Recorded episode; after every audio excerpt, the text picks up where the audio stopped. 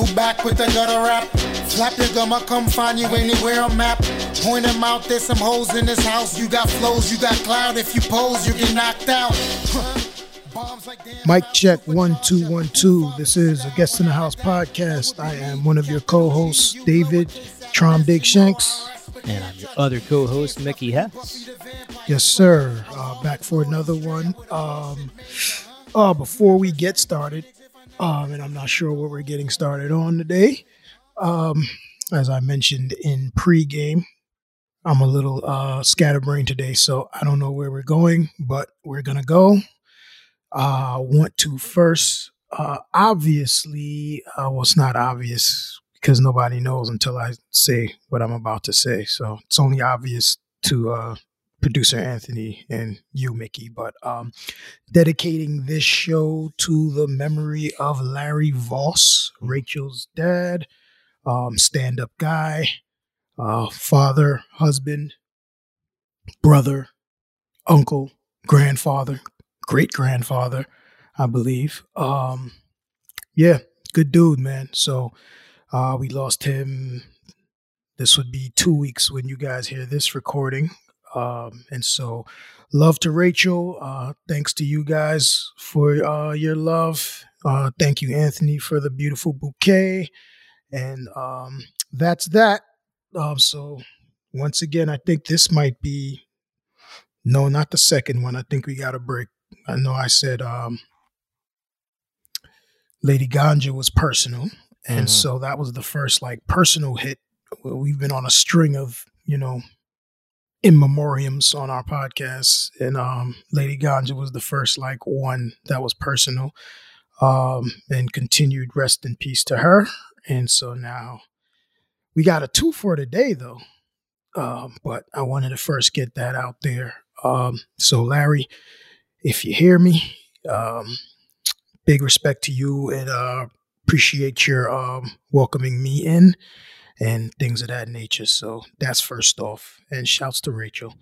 Absolutely. Um, and then uh, also rest in peace to Young Dolph. Young Dolph. Yep, yep, yep, yep, yep, yep. So here we go again, man. Yeah. Young Dolph was buying cookies. Buying cookies, I believe. They said picking up cookies for his mom at a um black Makeda's?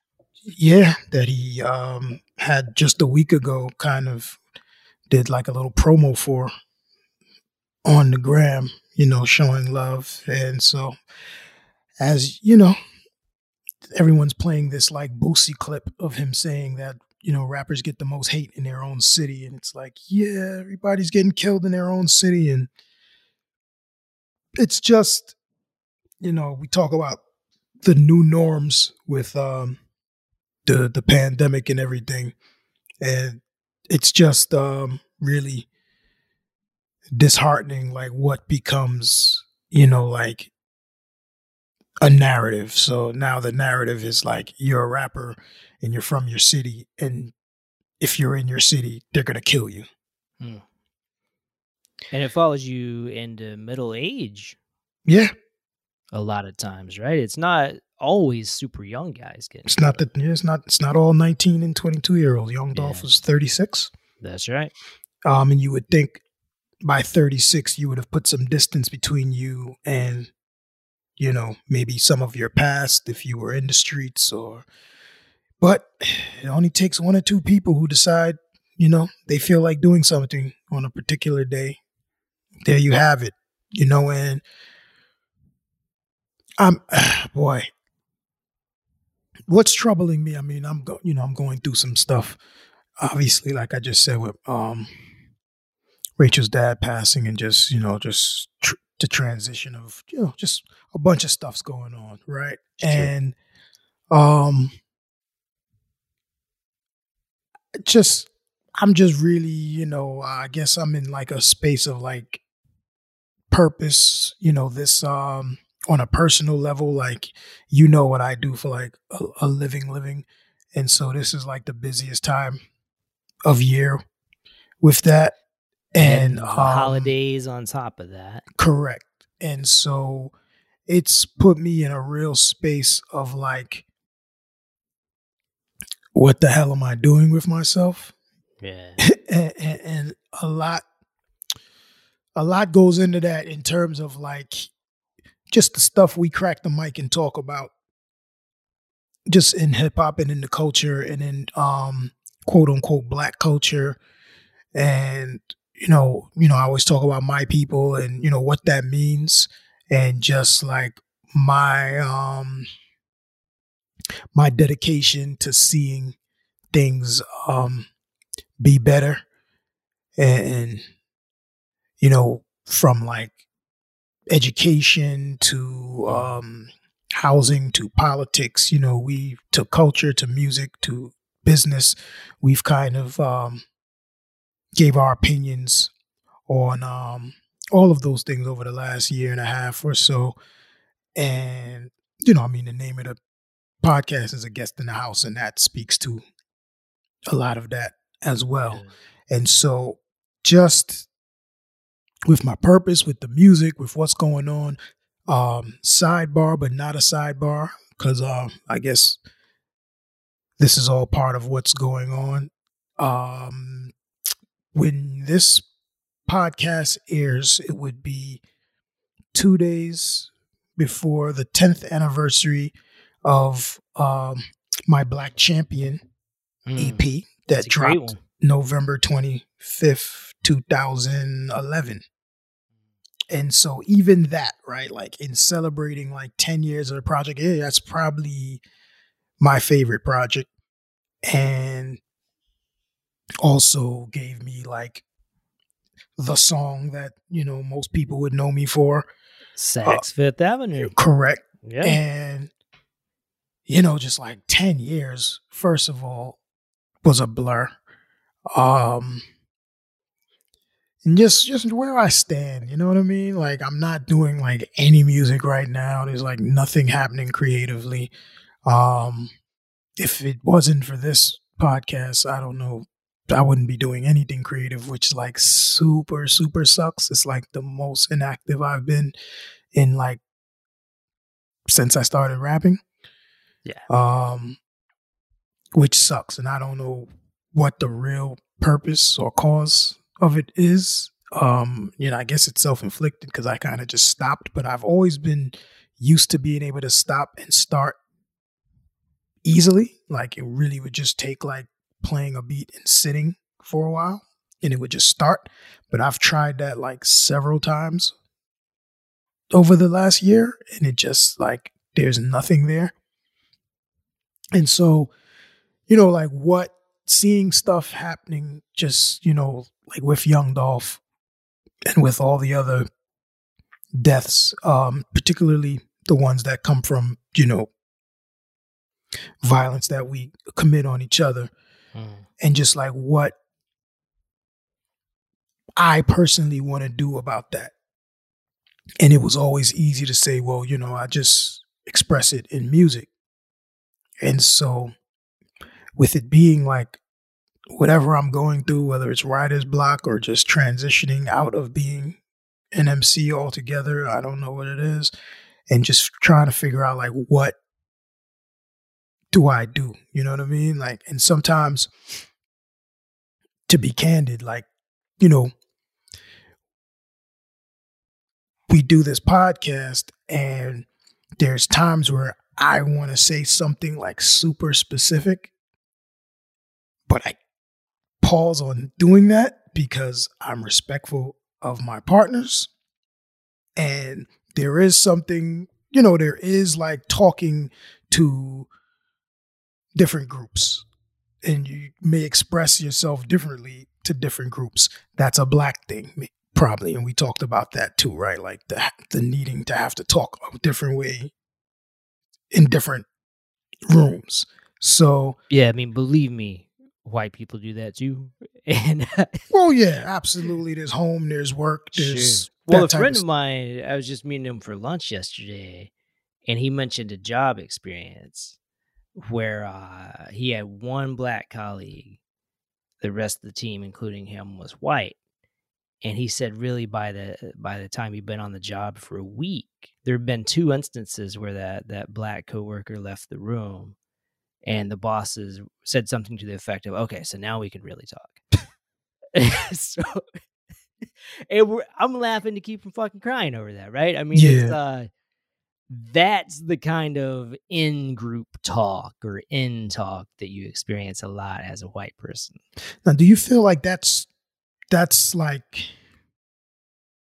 is that a fairly new phenomenon with all the PC culture where Oh that's No. like that's just it's just a matter of like No. how how how far we're gonna go with the black guy around here? Yeah, I mean, there's always been like, it's not necessarily that there was a shift. Like, racism used to be super overt and in your face. And then with the PC shift in the 90s, it's a story you hear a lot of times. Everything went more underground and it came to be more coded racism or soft racism instead of somebody just getting in your face and saying, I don't like you because of the color of your skin.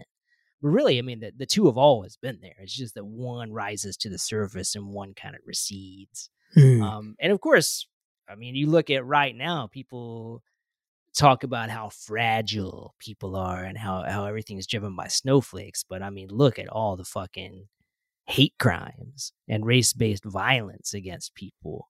Um, I mean, we haven't, as a culture, gone all soft hearted and welcoming of everybody. That's just not the reality. There's still violence committed against people all day. So I don't think it's a recent development. Maybe in the corporate world, there's been more emphasis on the covert actions as opposed to the overt actions. But I don't even know if that holds true across the board because I mean, people see they get away with shit all the time as far as like not hiring a candidate because they're black or because No, they're from That's very true. I mean, I've had I've had um instances, especially like in the corporate world, like interviewing on jobs and things of that nature, where I did not get the job and the feedback may have been like, you know, yeah, you know, he seems like a great guy, you know what I mean? And his um resume and everything was up to, you know, par, but it just didn't seem like a fit. You know, and I Yeah, always The old I- question of fit. and I always wondered if I was just allowed to be myself, Mhm. would it have been a fit? But is it like the facade that I put on to go into the place to try and get the job? Like that takes away a bit from like who I really am. Yeah. And maybe like I don't do a great enough job, or I, I know that I don't really do a good enough job at the code switch to be like exactly who I am and be palatable mm-hmm. sometimes. Yeah, and, then And there's like the code switch itself, which is just, you know, changing your word choice, your diction, the way you speak. And then there's like the outright, I'm going to pretend to be a different person in this situation than I really am. Correct. And everybody does that to a certain extent. I mean, nobody walks into a job interview and says, you know what, I'm going to act just like I act around my friends when we're drinking. And I'm going to go in, I'm going to talk just like I talk around my friends when they're drinking. Yes, but from my observation, because I've never been white, it's different. Like oh, it's when it I'm around my different. cowork, when I'm around my coworkers, because I am, I have a situation similar to Mhm. what your friend described, right? Um, Yeah. and mine is twofold because mine is like man and black guy. So it's like I'm like the only guy, and I'm the only black person. Oh yeah, so that's vastly different so than and it, what I was describing. Right. And so I'm certain that um there's conversations, topics, way of expressing things that we all adjust just because we're in a work setting. And who knows what what happens when I leave the room. I would hope not, but who knows, right? But there's another thing with me where it's like and I've gotten a lot better with this over the last two years. The pandemic has helped. Being in the house has helped in just like, hey, look, I'm me.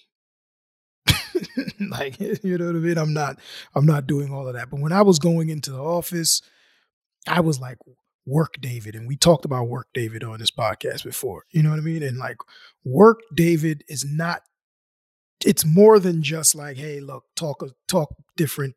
It's like I have to hide sh- shit about. You know, mm-hmm. it's like I'm not I'm not me, and everybody else is like, oh, I did here, I went there, I did this, I did that, I did that, and it just completely just them on that in certain app. It's hard to describe, Yeah. but I think I'm not alone. No, I don't think you are at all. And I mean, in a lot of ways, I don't think we're going to solve this anytime soon. I mean, uh, you know, like just working in universities, I see that the past two or three years, universities have been pushed by students to become more dedicated about hiring black faculty members in particular and Latinx faculty members. And already, like two, three years into it, it's kind of winding down. Um, they're already administrators at universities who are kind of shrugging it off and saying, ah, you know, we hired a couple people. What do you want? It's not. You know, it's didn't just go through this? sustainable to Yeah. force anyone to do anything. It, you know, what I mean, whether you look at it from like the NFL with the Rooney Sure. Rule, and it's just like I'm gonna hire my boy. Yeah. Oh, back to Like, good old nepotism. I'm gonna I'm gonna hire my boy. I'm not Sure. nobody or my boy's nephew or like nobody's got time. No one's or somebody no one wants to be of me. forced to anything. I don't want to be forced to do anything. Sure. Like, you know what I mean? And so that's where we get back to the conversation about the house and, you know what I mean, the ownership and, you know, being able to make those calls yourself and not having to like force through government action or whatever people to include you in something. You know, and that's where we get right back to a perfect example like you know the Bill Cosby's of the world prior to um you know getting caught with the pill stuff but you know he would you know he's had these moments where he you know he'll go on um you know he'll get he'd be in a press conference um obama had like a similar moment with the you know the pants sagging like you know the chastising young black men type of deal Sure. in public, you know, and you know, often it's like, yo, man, like that's not for everybody. Yeah, that's been referred to as airing dirty laundry. Correct.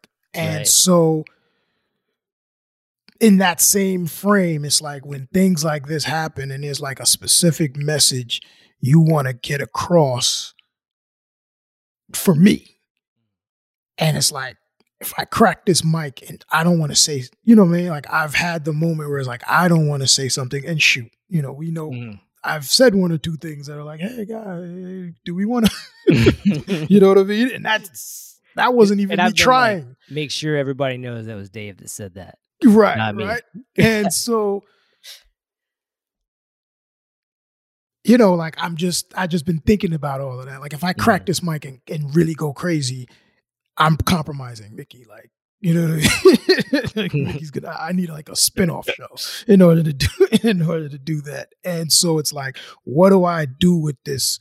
Um, whatever it is, gift, talent, obligation, whatever it is I'm doing here. You know what I mean? Um, so would the question be, you know, should you be having this conversation on the air for listeners with a white guy? Is that what it comes down to? Like this this should be an in-group conversation and your co-host is not in the group?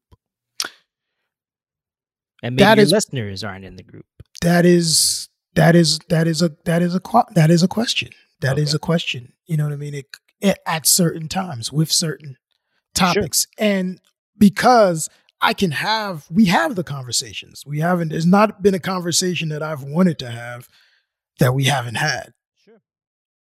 It's just how I temper those conversations. Yeah, in order it. to have them in a way that is inclusive because we have an inclusive show. Mhm. This is Yeah. it's not like this is my show and I just got this white boy with me. You know what I'm saying? And it's not like you guys put a show together and you just got a black guy for flavor or you know and whatever they do. so We you just know- had to meet a quota, man. Like podcast, you know, they got quotas just like university. correct. One third of the outfit must be 33 and a third must be black. But I uh think what they refer to that as the third base rule. right. You got, So- you got two white MCs, you got to have a black DJ. Gotta have a black DJ. It's not gonna It work without looks better. Um, but no, so it's not that at all. It's not like I can't have it. It's just it's tough Mhm. to catch what I'm saying so that I don't say something that either I have to explain Mhm. or I have to like explain. Yeah, I mean, going back, definitely in African American literature, there's this this ongoing debate, and again, I don't think it's something that'll be resolved anytime soon. Are, are you writing for Black folks, or are you writing as a Black person for a white audience? Mm. And particularly when these writers enter the university, this becomes a big concern, or enter like the literary establishment Yeah. you know who, who exactly do you envision as your audience are you trying to like speak about black experiences so the non-black folks might come to understand them Yeah. and if you're doing that do you write it in your your own language do you write it the way you speak and the way you express yourself or do you have to like fit the mold of what the white literary or academic establishment writes like before you can even begin to speak to a non-black audience Correct. And what is the line between inclusion Mhm. and compromise? Yeah, the old assimilation question again, right? Correct. Correct. And that, so that's kind of the roundabout thing that I was getting Yeah. to in terms Yeah. of like, it's a different experience. We Mhm. all have code changes in some way, shape, or form. You know what I mean? Like we're all, we all were in the house one way and then went outside and talked to our friends a completely different way than maybe we talked in the house. Most Sure. of us, some of us, some of us just speak exactly the way we speak outside to our parents. That's a different phenomenon that I'm not familiar with but most of us, you know, we experience code switching. But Sure. that that thing there that you just described, um, Dave Chappelle talking about like the moment where he felt like I don't know if they're laughing with me. yeah. Yeah, because he recognizes that his audience has gotten so big that it includes a lot, not only a lot of white folks, but a lot of folks who hold, a lot of white folks who hold racist views Mm-hmm. against black folks. That if they aren't hearing what he's saying the right way, maybe missing the irony, maybe Not missing only the that- hyperbole. But he's just- also potentially reinforcing some of the things that they already believe. because if you miss the joke you almost uh you don't give chappelle credit for crafting that joke right you're just like man look at this guy he's saying the same kind of jokes my uncle tells at the family barbecues Yeah. my white uncle tells at the family barbecues right Yeah. You see? Look, yeah look, look, Dave Chappelle even said it. yeah and then now i have license to say it or i have Yep. license to laugh at it if a white person makes the same kind of joke Yeah. Yeah. yeah and that gets into dangerous territory real quickly right It does. It does because what what started as let me let me get on here and you know do the righteous thing and Mhm. relay a message in the way that I need to relay it to who it's intended for. And then yeah it could easily become anything. You know, um, we talked about um, we had this conversation. I remember one episode when the Jay Electronica, like Peter Rosenberg thing was going on, okay yeah the synagogue of Satan stuff. Mhm. And it was like, you know, we had that conversation. It's like, well, okay, who's that message intended for? And if someone is offended, but it's offense by misinterpretation, Mhm. what is the responsibility of the offender? Yeah. it reminds me of a conversation at work just a couple weeks ago. Um, very vaguely, I'll keep it in very vague terms. Yes, sir. Don't get in trouble. Sure.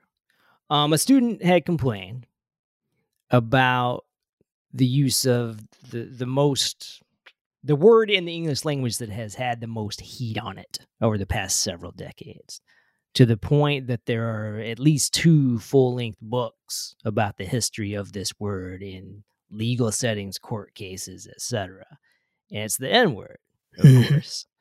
Um, and as we began to talk about, okay, you know, if we're teaching, say, a poem by Amiri Baraka, that word is in it. Do we give students a head up heads up that says, okay, so when you refer to the poem, you know, please don't anybody say this word. Um, you know, no matter who you are, where you come from, what color your skin is, we just don't want to say this word in class. We'll just read it, we'll know it's there, but when we refer to it, we'll just say the N word. Um, very quickly, a black professor said, "Oh no, I hope it wasn't me. I hope it wasn't me who said it and offended someone." And you know, she was completely serious about it, like worried that maybe she had said it in class and offended a student, Mm.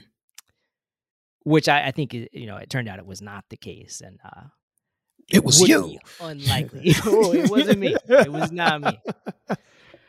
Um, but I mean, that's obviously like a very pressure laden in group or out group consideration, right? Yeah.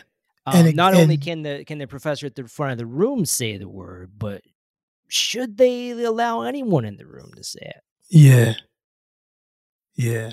That and that that is a that is a great microcosm for the dilemma not only of that word but of our experience in Yeah.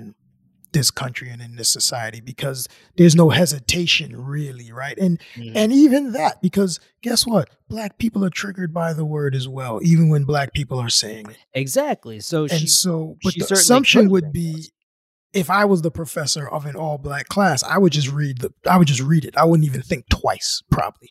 Yeah. because it would be like, hey, look, the context, boom, boom, boom. You know what I mean? Sure. I may think twice if I was in a diverse class, and I would probably give a disclaimer, Mm. or I wouldn't say it at all. Or let's say we were taking turns reading, and it was like, hey. You can't say the word though when we get to that part. part. Like, and then it, when does it become like, well, if it's literature, right? Like if it's Huckleberry Finn, and like There's an addition I think I've mentioned on the pod before. That was somebody that- went through and changed all of- Correct. every instant of that word to the word slave. correct, and I that like we talked about at that time, that comes with its own sidebar. I don't know if you saw the um, Drink Champs interview with Kanye, No. and he talked about the word rapper Hmm. Really? meaning nigger to him Hmm. at this point in time. And so when you said it was changed to slave because those two are hand in hand. and now I think Kanye saying rapper. So it's like rapper, slave, nigga. Like, Mm. And that's kind of the history of words, right? You, yeah, it's you deep. It- outlaw one, it gets replaced. and that and that's that's that's kind of where I stand on stuff, and maybe that has something to do Mm. with like me being someone who's used words. yeah. Um, it's like, listen, you know what I mean? Like, it don't matter what word you use. Like, you are who you are. Like, it, it like I don't. It, you saying rapper Mm. to me, or hip hop artist to me, or urban to me, or slave, or any like. I know what you. I know what you're getting at, and I know what's behind the word. Mm. So I don't care what word you use. I'm, you know what I mean? Like you could call me a rapper, and I, I get just as offended Sure. if it's the right person saying it with the right connotation. Like it, you know, the wrong person with the wrong connotation. exactly. I meant right, right to get slapped, but you know what I mean? Like it. So it's a name you can call somebody without using the word, right? You can put- Correct. you can put it right on them. It stings just as bad. Correct. And we and we play these games, and it's funny. Um, we were, I was talking to Rachel um, the other day about like we were talking about like African American Mm. and how sometimes it feels like disingenuous when certain people say it. Mhm. It feels like what you're talking about in terms of like when I'm not in the room, you guys all say black people. Like don't say African American because you think that that like, well, the African American like you say black, just say black. It's okay. You know, I'll tell you a white people conversation. I've heard so many groups of white people sit together and lament the fact that I just don't know what to call them. I just don't know what they want to be called. Yeah, and that's that's that that has a lot to do with us. I'm not mad at I'm not mad at that. I'm not mad at that because it's we don't know what we want to be called. Well, you, you know, black people are not a monolith any more well, than white people are. Well, the problem is we didn't make the shit up. Fair you enough. guys made it up, and now Fair we've enough. been trying to figure out what's the most appropriate thing to be called. You got to land somewhere. We're we're we're human. We're people. Sure. You know. You know. You know, you know evidence shows we're the first of those of such Is of that such right? things. So, so we Is and, and right? all the way up Uh-huh. to a certain part in time, everyone was just who they were. Exactly. You the know, labels hadn't been invented yet. they weren't they weren't invented yet, and so now it's like, well, I don't know, I don't know what we want to be called. You the guy, you're the ones who said we were black, or or that y'all were white. I don't know mm. which one came first. I'm thinking that you. I'm thinking you guys said, well, we're white, and they're not. I don't know. Uh, I even heard somebody complain recently, another writer, about the fact that New York Times now capitalizes the word black when referring to race, but they don't capitalize the word white. Wow. and I was thinking, like, come on, man. Um, who makes that decision though? Oh, well, I mean, I've certainly heard calls from black scholars and black writers to capitalize black. But you see, that's the that's that's that's the thing, bro. Mm, That's the thing that we talk about all the time when we talk about white as default. So now we go, we have to categorize black mhm. and capitalize it like it's um north, Gives south, east, power, and west or some Yeah. shit. Like it's some like it's like the black people. You know what I mean? But every but white just hey, that's just that's just that just is. Oh, see, I think I think the person who said this was thinking more like, well, if they get to capitalize, then I want to capitalize. Well, you see, it goes it goes It both goes ways. ways. Who really you know what I mean? And that's why uh. it's fucking silly. it really is. That's It why really it's silly because it's like for everything, for any way you're gonna come up with it, I'm gonna come up with another way to look at it Sure. because it's made up. And obviously, when they made it up, it was just so that they can enslave people. Sure. They didn't think about it 200, 400, 500, 600 years down the line and, and how confused we'd be. They just Yeah. wanted to separate these people from these people so that they could do something to those people. Yeah, imagine if, if the consideration wasn't that, you know, I don't know what to call other people, but I don't really know what to refer to myself as, right? Yeah. Isn't that a much bigger problem? Yeah, yeah. And the and the joy of that is the joy of the default or the privilege. You know that word again, right? Sure. Is that you guys don't even have to worry about it. Sure. I had an interesting argument with a buddy of mine a few years back. You know this buddy, so you'll know why I was arguing.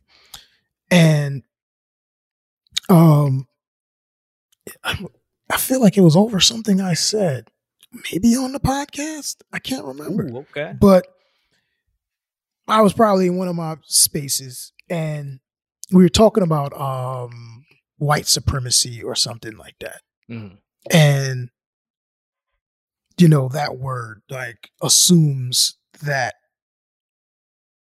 there's you know black inferiority That term as a whole, white right supremacy.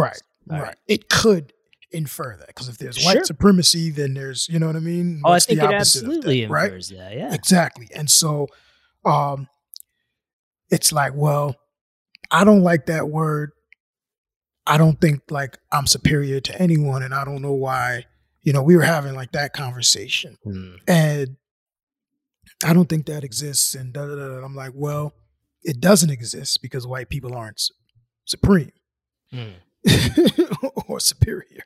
But as But an ideology, As an exists, right? ideology, it Yeah. absolutely exists.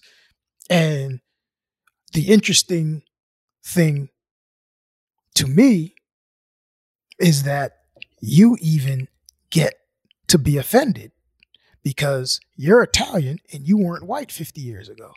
Uh, yeah. And that's it in a nutshell. Yeah. Yeah, you know, I saw a speech, a transcription of a speech that Teddy Roosevelt gave in the 30s about how the US doesn't want hyphenated Americans. It doesn't want Italian Americans, Irish Americans. It just wants Americans. Right. And of course, at that point, he didn't even include African Americans, obviously. Exactly. But, eh, you know, I, I've seen a lot of black scholars and speakers and thinkers comment on that too. That hyphen, it separates you. It makes you something less than American. You're you're like a type of Mhm. American. You're not fully American, right? Mm-hmm. Mm-hmm. And I think there's some truth to that. I mean, the psychology of language has so much going on. Yeah. Yeah. And you Yeah. you can say like I agree with you in a lot of sense. Like it's just words, and like I said a minute ago, man, you ban one. Oh, it's word, not just words. it. Yeah. but it's just words. But it's not just words for sure. But words dictate the way we think. Like they're, They're the framework we think in. They right? can be weapons. They can be. They can be made. You know. They can. It's like water, man. They can be used Mhm. for anything. Um, but I, I um, yeah, and so we get into those narratives, and I absolutely agree. And it's it's it's a real mind fuck, bro. It really is. You know what I mean? Because I know there are those individuals, and many of them are ridiculed um, for feeling like, hey, man, I'm American. Mhm. I'm not Black American. I'm not African American. I'm American. And we may say, yo, man, like, race first. Like, you, like, you're Black. You got to understand what that means Mhm. in this country. And it's like that person will feel like, no, that's the trick. I'm just American. I'm not falling into that black shit. Hmm. And yeah, until you face a jury or something. and the right? problem is where while he- no one's wrong. He's not wrong. He's just probably I don't know if it'll ever be this way, but if you know what I mean, 100 years uh, he's putting the cart before the horse. Like Mhm. we're not there yet.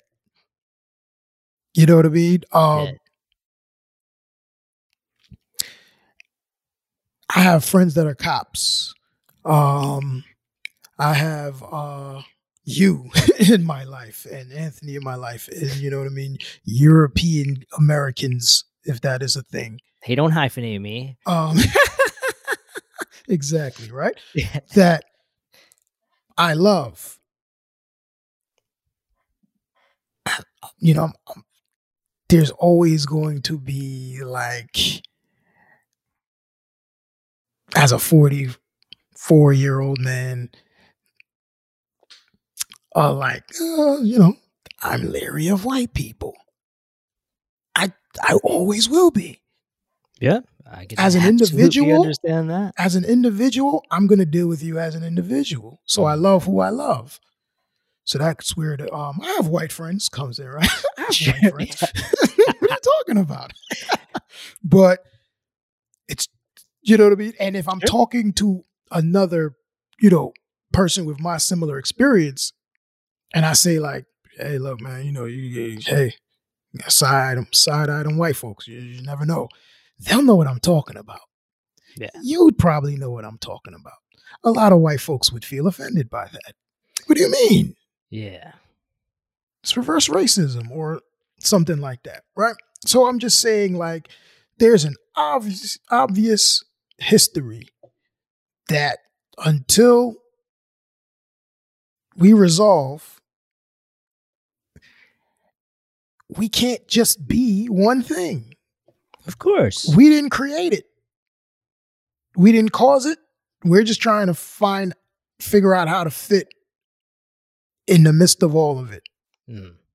while at many times and on many different fronts being told it doesn't exist.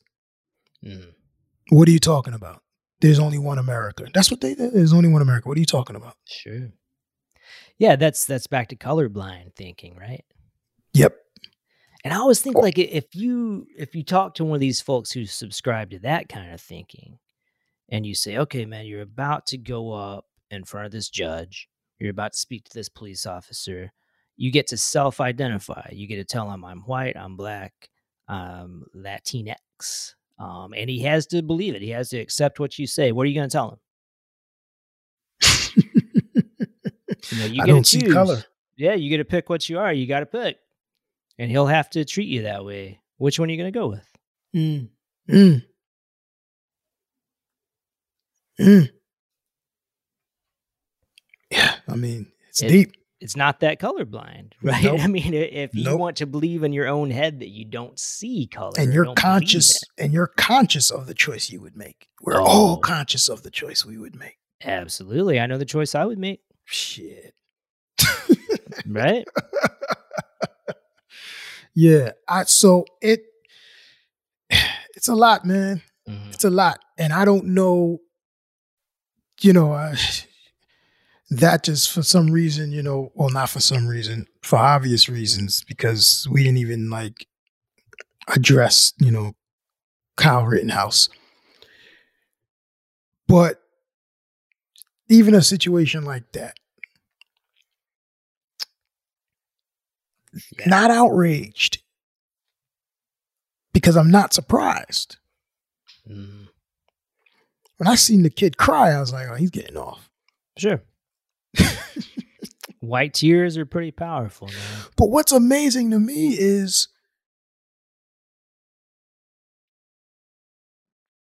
Lil Wayne, and I understand New York is a whole different animal, so there's no comparison there. But man, I've never been in trouble a day in my life, or at least have never been caught for being in trouble a day in my life. I've spent a few hours handcuffed to a bench in um your part of town I remember that. Yeah. um for a warrant. Mhm. If I go home and get caught with a gun, they might let me live now because it's COVID, but you know, mandatory. Doing at least two years, mandatory. Oh yeah. Just possession. Just just having it. Mhm. This kid, he gets to carry an assault rifle. Yep. and just get that got thrown out even before they found him not guilty. They just threw out. Oh yeah, they couldn't even gun? consider the possession. yeah. Where do we live, man? I mean, it, it- the worst answer and the best answer is the same place we've always lived. Yeah, and so you know, I don't. You know what I mean? It. It.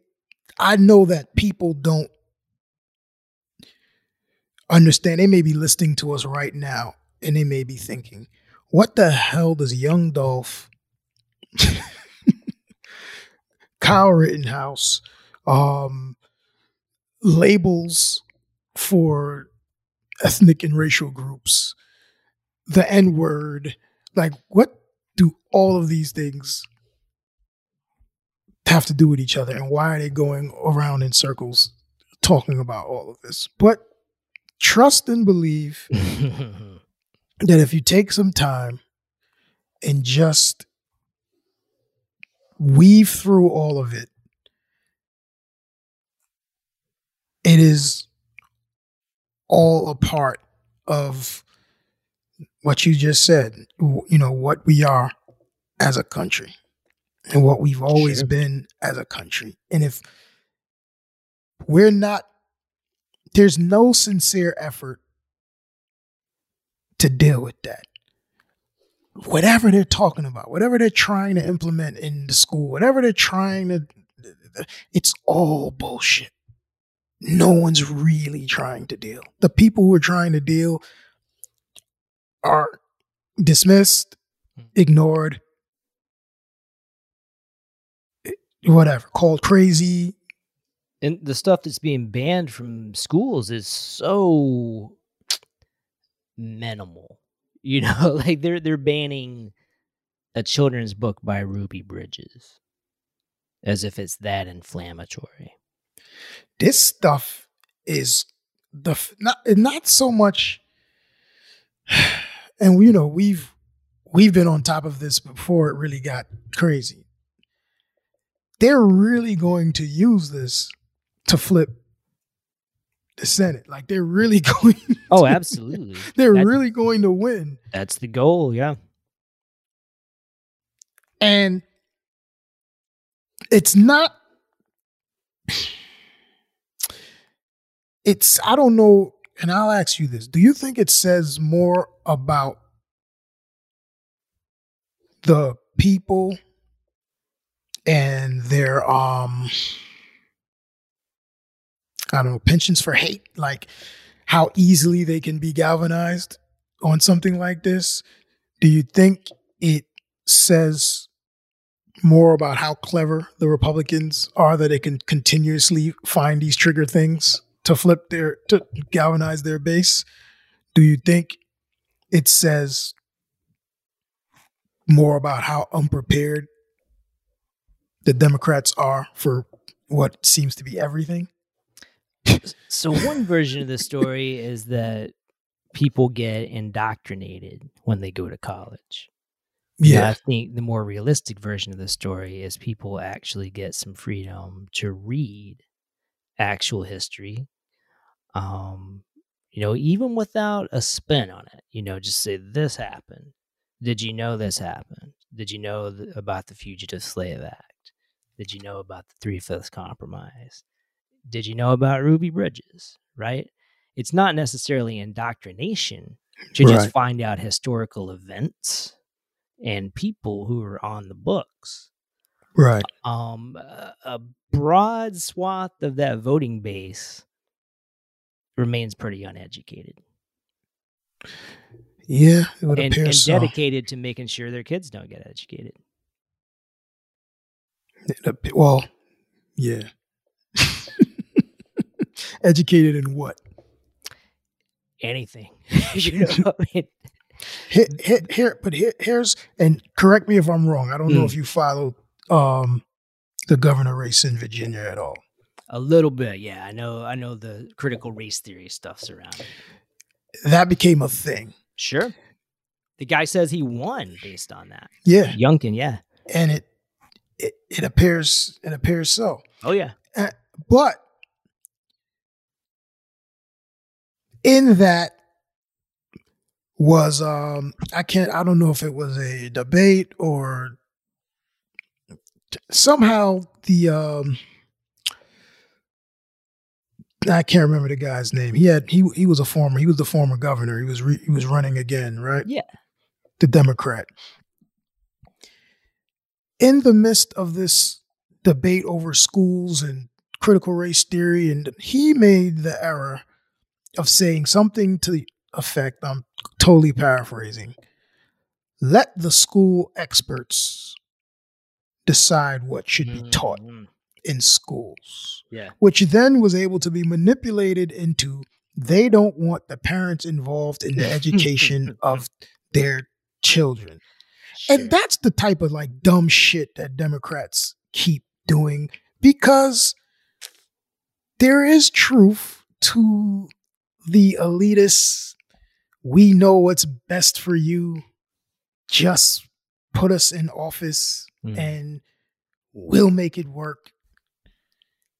Shut up and don't ask any questions kind of mentality that But- some of your mainstream Democrats have. Mhm. They're the Republicans, if you say they're manipulating an unedu- uneducated and poor base based on racial pride? Certainly. Who are the Democrats galvanizing? No one. Yeah, not enough No at one. least, right? and it's becoming that they're using this like you're, you're these educated well-to-do liberal people Yeah. who want to make everything rainbow and mm. you you know what i mean and you're taking the country away from us so it becomes even more than a black Oh, and sure. white thing Sure. it becomes this like stick it to these These elites. rich, entitled, elitist assholes who want to tell you what to do with your kids. But realistically, like if, if you replace that word elites with expert, let's say, okay, you got your own views, you know how the fuck you do things, but you need your transmission fixed. And you hear this guy at his transmission shop, maybe he doesn't agree with the way you think transmissions ought to be fixed. Um, are you gonna let the expert fix it? Or are you gonna just sit there at the broken car and say, like, man, you know, I don't like how that guy fixes fucking transmissions you know, I don't know how to do it, but by God, he's not fixing it. I mean, apply that to teachers, curriculum experts, right? I mean, there's such a, an anti intellectualism, such a pushback against any kind of expertise or any kind of credentials. I mean, studying doesn't make you elite.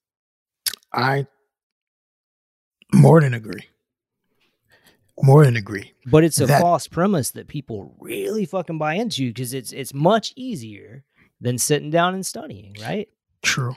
I And it's also not being articulated quite in the way that you're articulating it. Because if you tell Oh, yeah. me, stay out of the education of my child, I'm going to tell you, fuck no. Exactly. Right? And so that's just the bottom line. Like, but if you're telling me, listen, we're gonna have a real conversation about the history of this country Mhm. and why it's now you can ignore me, but facts are facts. Yeah. Now, because we're not having those con- the real conversations, these things are allowed to then become the boogeyman. Oh, exactly. And and because because critical race theory is such a such a you could be smart and not exactly understand critical race theory. could easily have earned a PhD in the past four or five years, never read a single piece of critical race theory unless you were in a very particular type of law school program. And that's what makes it so perfect because it can't be explained in 140 characters. No. So it's easy to point to something you don't understand and create these straw man arguments, make it scary, um, mischaracterize it on purpose. Yeah, I mean it's it's a really smart tactic. And if your only defense against that is to point out how dumb white people are, you're not going to win. No. So all the jokes and all the liberal like media and the jokes and the pointing at them and showing them, look, look at this guy in Tennessee who doesn't understand what critical race theory is, but he Yeah. wants to ban it. Yeah. That all that does is galvanize them even more. That doesn't Oh, make them that doesn't shame them. Well, it's you're rubbing someone's nose in it, right? It's not going to work. Yeah, I mean, I even think about like the parent. I think you even sent me this. A parent of a high school senior said that he had nightmares after reading a Toni Morrison novel with some Yeah. really graphic depictions of slavery. Yeah. Hey, man, this shit would give me nightmares too. Hey, Um, uh, imagine imagine the nightmares we've had over generations. exactly. We that's in our DNA. But it, tra- is it- trauma's in our blood. Oh yeah, I mean, it- intergenerational trauma for sure. Exactly. man. But even aside, like like who this kid is, if he's white, black, is it that Toni Morrison, as a black author, traumatized this poor high school senior? Mm. Um, is it the realities of slavery? Um, that he hadn't seen such a graphic depiction of- Correct. of, what slavery in the U.S. was like. well until not when his 18. when his when his third grade um, or second grade children's book probably had the happy slaves in George Yeah. Washington's house baking pies. That's what they're telling. That's what that's what's in the books. Yeah, and I mean, I'm sorry that he had nightmares. I mean, I, my daughter at 11 read some stuff in a class, an English class that had some animal cruelty in it, and it really bothered her. I mean, she'll still bring it up like a year later. Like, I wish I hadn't read that. I don't know why he assigned that, but you know. If you're going to talk about the history of slavery and you want to sugarcoat it, not just for kindergarten and first grade and second grade, but you want to just either sugarcoat it or just sweep past it all the way through senior year, either the students are never going to learn it or they're going to learn it next year in college or you know there are several movies that very graphically depict the violence of slavery. They win oscars. Um, he's going to see the shit Yeah. and he I'm- may be like a highly sensitive dude it may give him nightmares whenever it happens but the fact is he needs to understand that this went on I mean to put a to put a pin on it. Yeah.